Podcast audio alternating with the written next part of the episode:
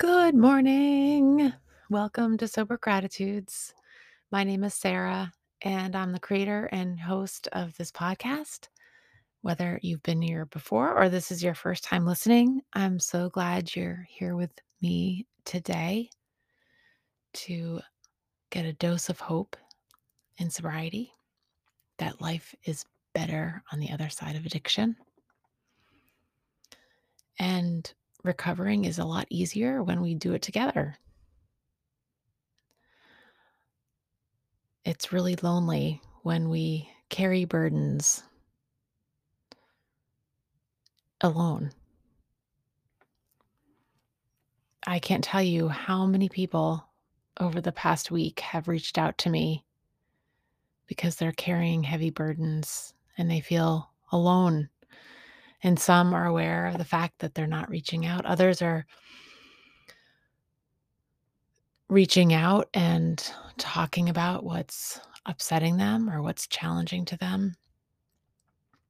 And so I feel incredibly grateful that I have been gifted the opportunity to be of service to people who have reached out or that I have reached out to because of perhaps a post on Instagram or because I was just checking in with people and they just happen to be having a hard time. I I love to be I I just want people to feel comfortable. I don't know, that's just like a passion of mine. And maybe it's just because I lived a lot of my life feeling so uncomfortable in so many different ways. And now that I'm living a life that's comfortable, that isn't so heavy and burdensome, I just want others to feel exactly the same way. And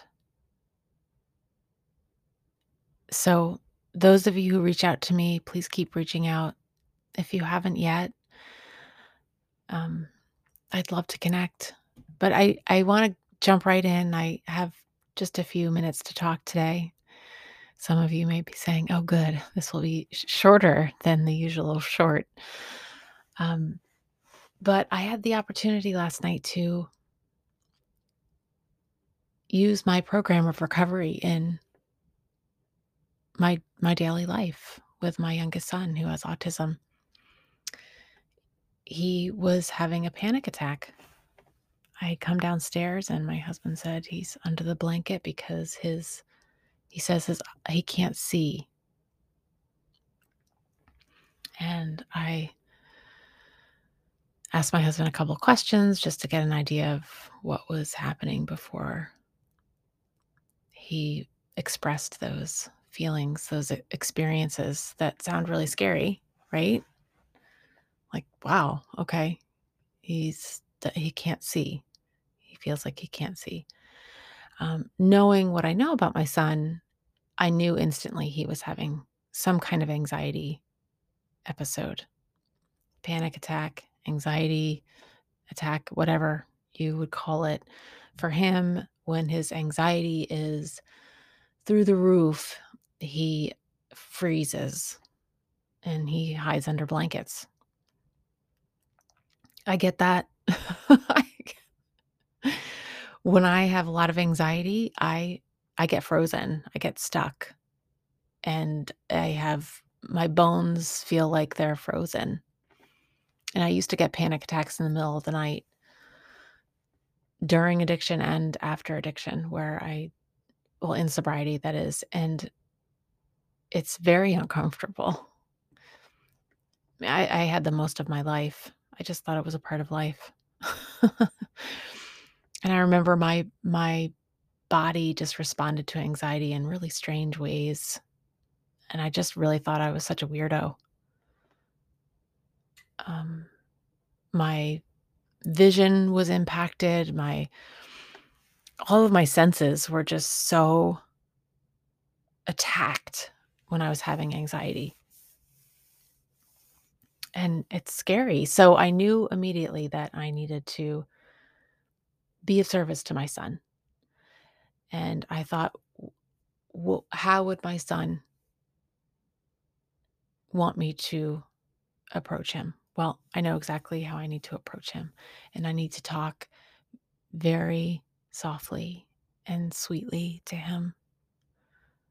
Um, I need to, like, approach him like he's a wounded animal, you know, scared. He's not sure what's going on. So I just knelt down next to him, and I talked softly into his ear, and he let me touch his head and touch his hand, which I'm so grateful for because he has for so long felt very uncomfortable with me coming near him or touching him in any kind of way, and and appropriately, like a mother to a son, like, comforting comforting him, but he's so sensitive, um, emotionally and also physically, like, he he does not like like, hugs are very uncomfortable. If I if I, like, stroke his forehead, which I did, I have to do it more deeply, so this is stuff I've had to learn over the years with my son. So what happened was this was just so amazing, is that I knew that if I approached him with my own anxiety about his anxiety it would make things much worse for him. So I had to I had to think very rationally, logically, and all but also with love. It had to be encased in love that I knew that he was probably okay. I sensed that my husband seemed a little bit anxious about it, and, um and I get that because I used to be that way with my son. Oh gosh, I can tell you countless stories where I had panic attacks over his health or something going on or his own anxiety that I I just his anxiety is very, um, complex and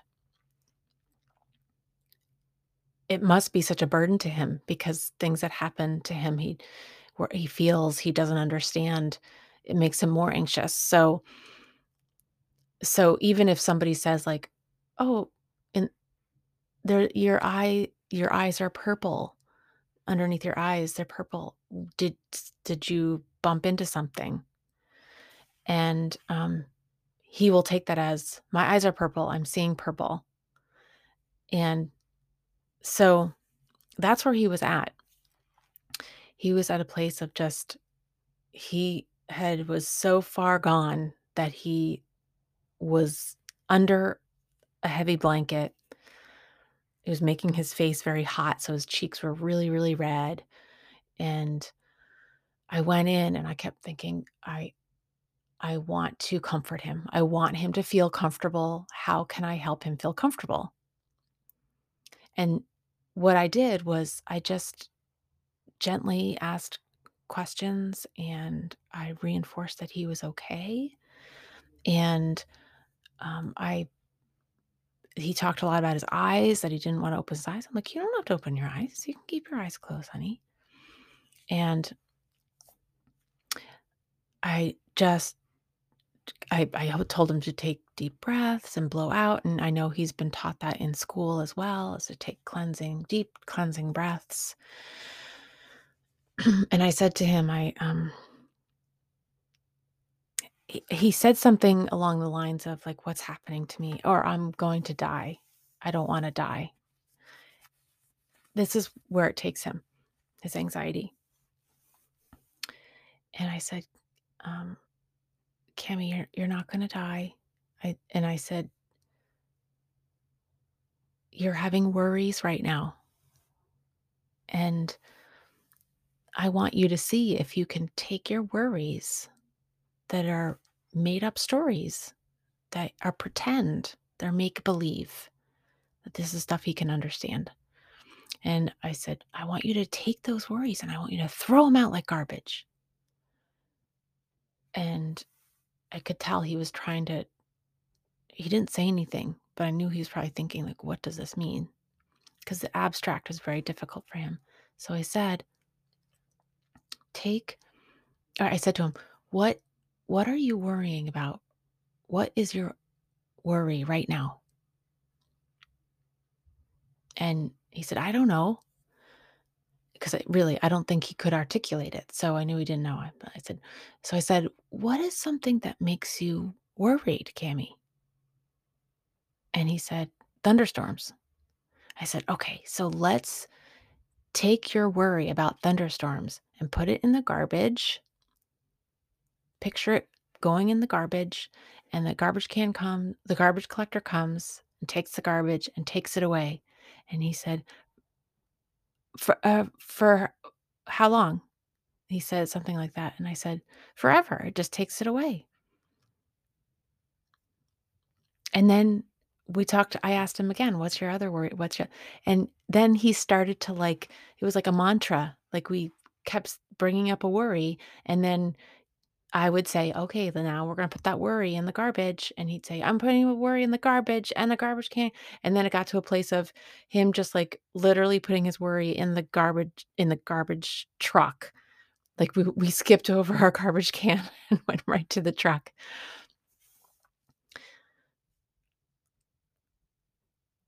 And, um within minutes, he was sitting up, and he said, "I feel better." I was blown away. I've never done that before with him because I didn't think he'd be under able to understand, but I actually, um I did pray to my higher power before the thought came into my head, and I said, "What would you have me be for my son? How how can I make him feel more comfortable?" And throwing out worries like trash, that's what popped into my head. And isn't it interesting? That's my program of recovery. When I have a fear, when there's something that I'm worrying about that's in the future or that happened in the past, It's no use to me. It's no use. It wastes my time where I can be useful to other people, where I can do where I can just feel comfortable and be happy, and people around me experience me as happy, not worried. I learned in my program how to take that worry and look at it and say, "How is this serving me today? How is this serving me in this moment? How is this serving other people? How is this worry impacting how people receive me and experience me? And how can I change that? Well, I I actually picture all my worries that come up as kind of like a a dam, like it's like accumulating along the stream this river. And this river at the at the the top of the river is my higher power, or the bottom of the river is my higher power. And um I'm not going to explain this right. I picture a river that is flowing freely between me and my higher power.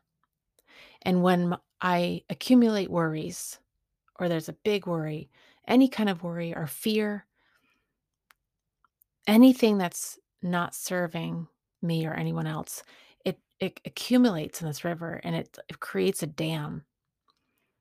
And that blocks me from my higher power, who I choose to call God.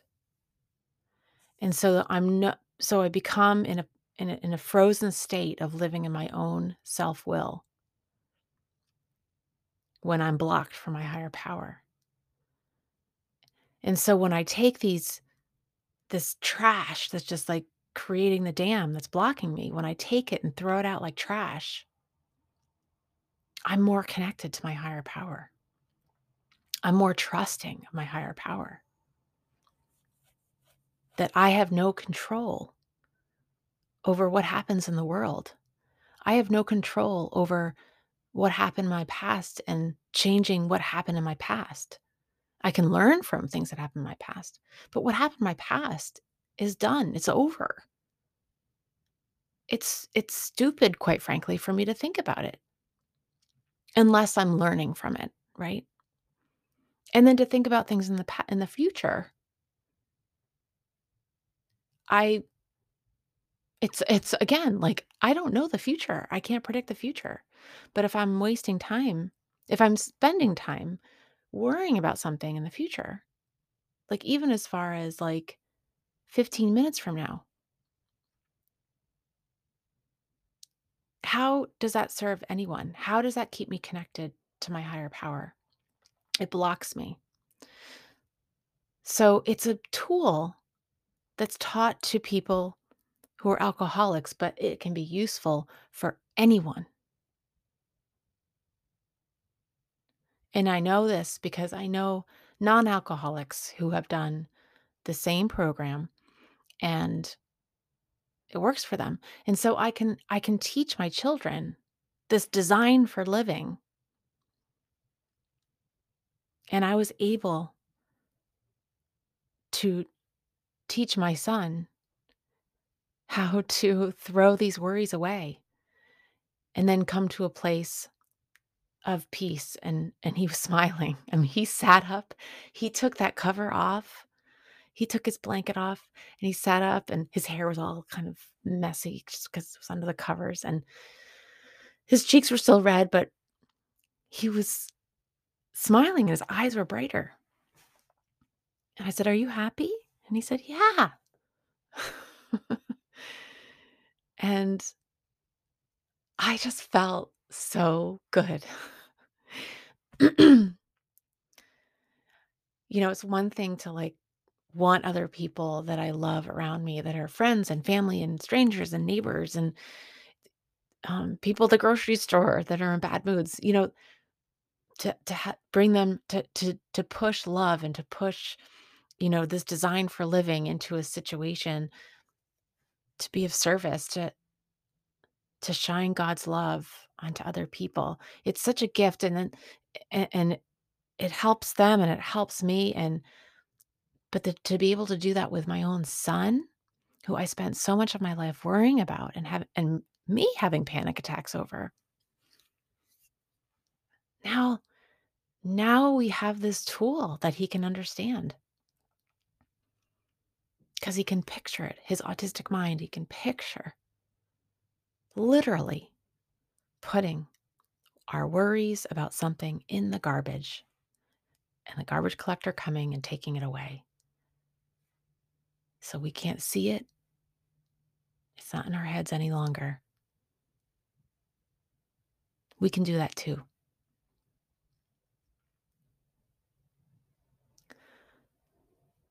Thank you so much again for showing up today, for being a part of my journey together and your journey, getting and staying sober together, living a more comfortable life in sobriety.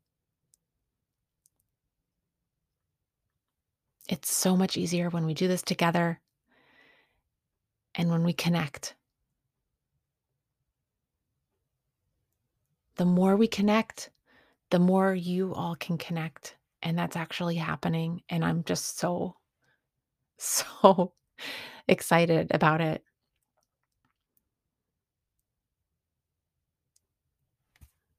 Please subscribe to my podcast if you have not yet.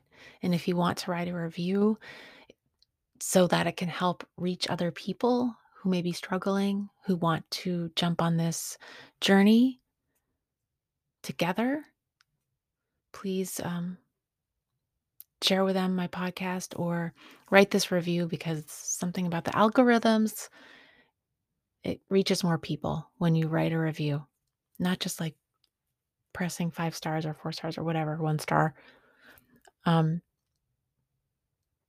I'd lo- I'd love, I would love it. I it would be so. I'd appreciate that so much. I really would. I know we all want to reach other people and help them, and we can't do that alone. We have to do it together.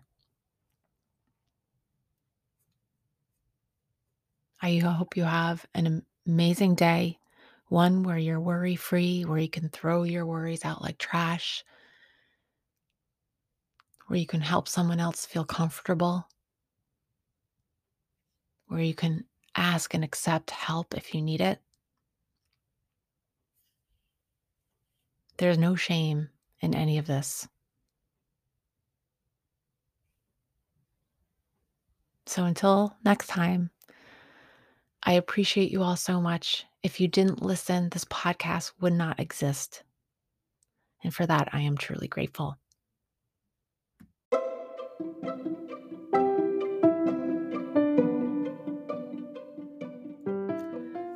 Sober Gratitudes is a podcast dedicated to spreading the hope in recovery from addiction. It is an inclusive show that does not promote or represent any recovery program. When my guests and I discuss what keeps us sober, we are referring to our own unique experiences. Our goal is to encourage and give hope to those who are struggling and need support.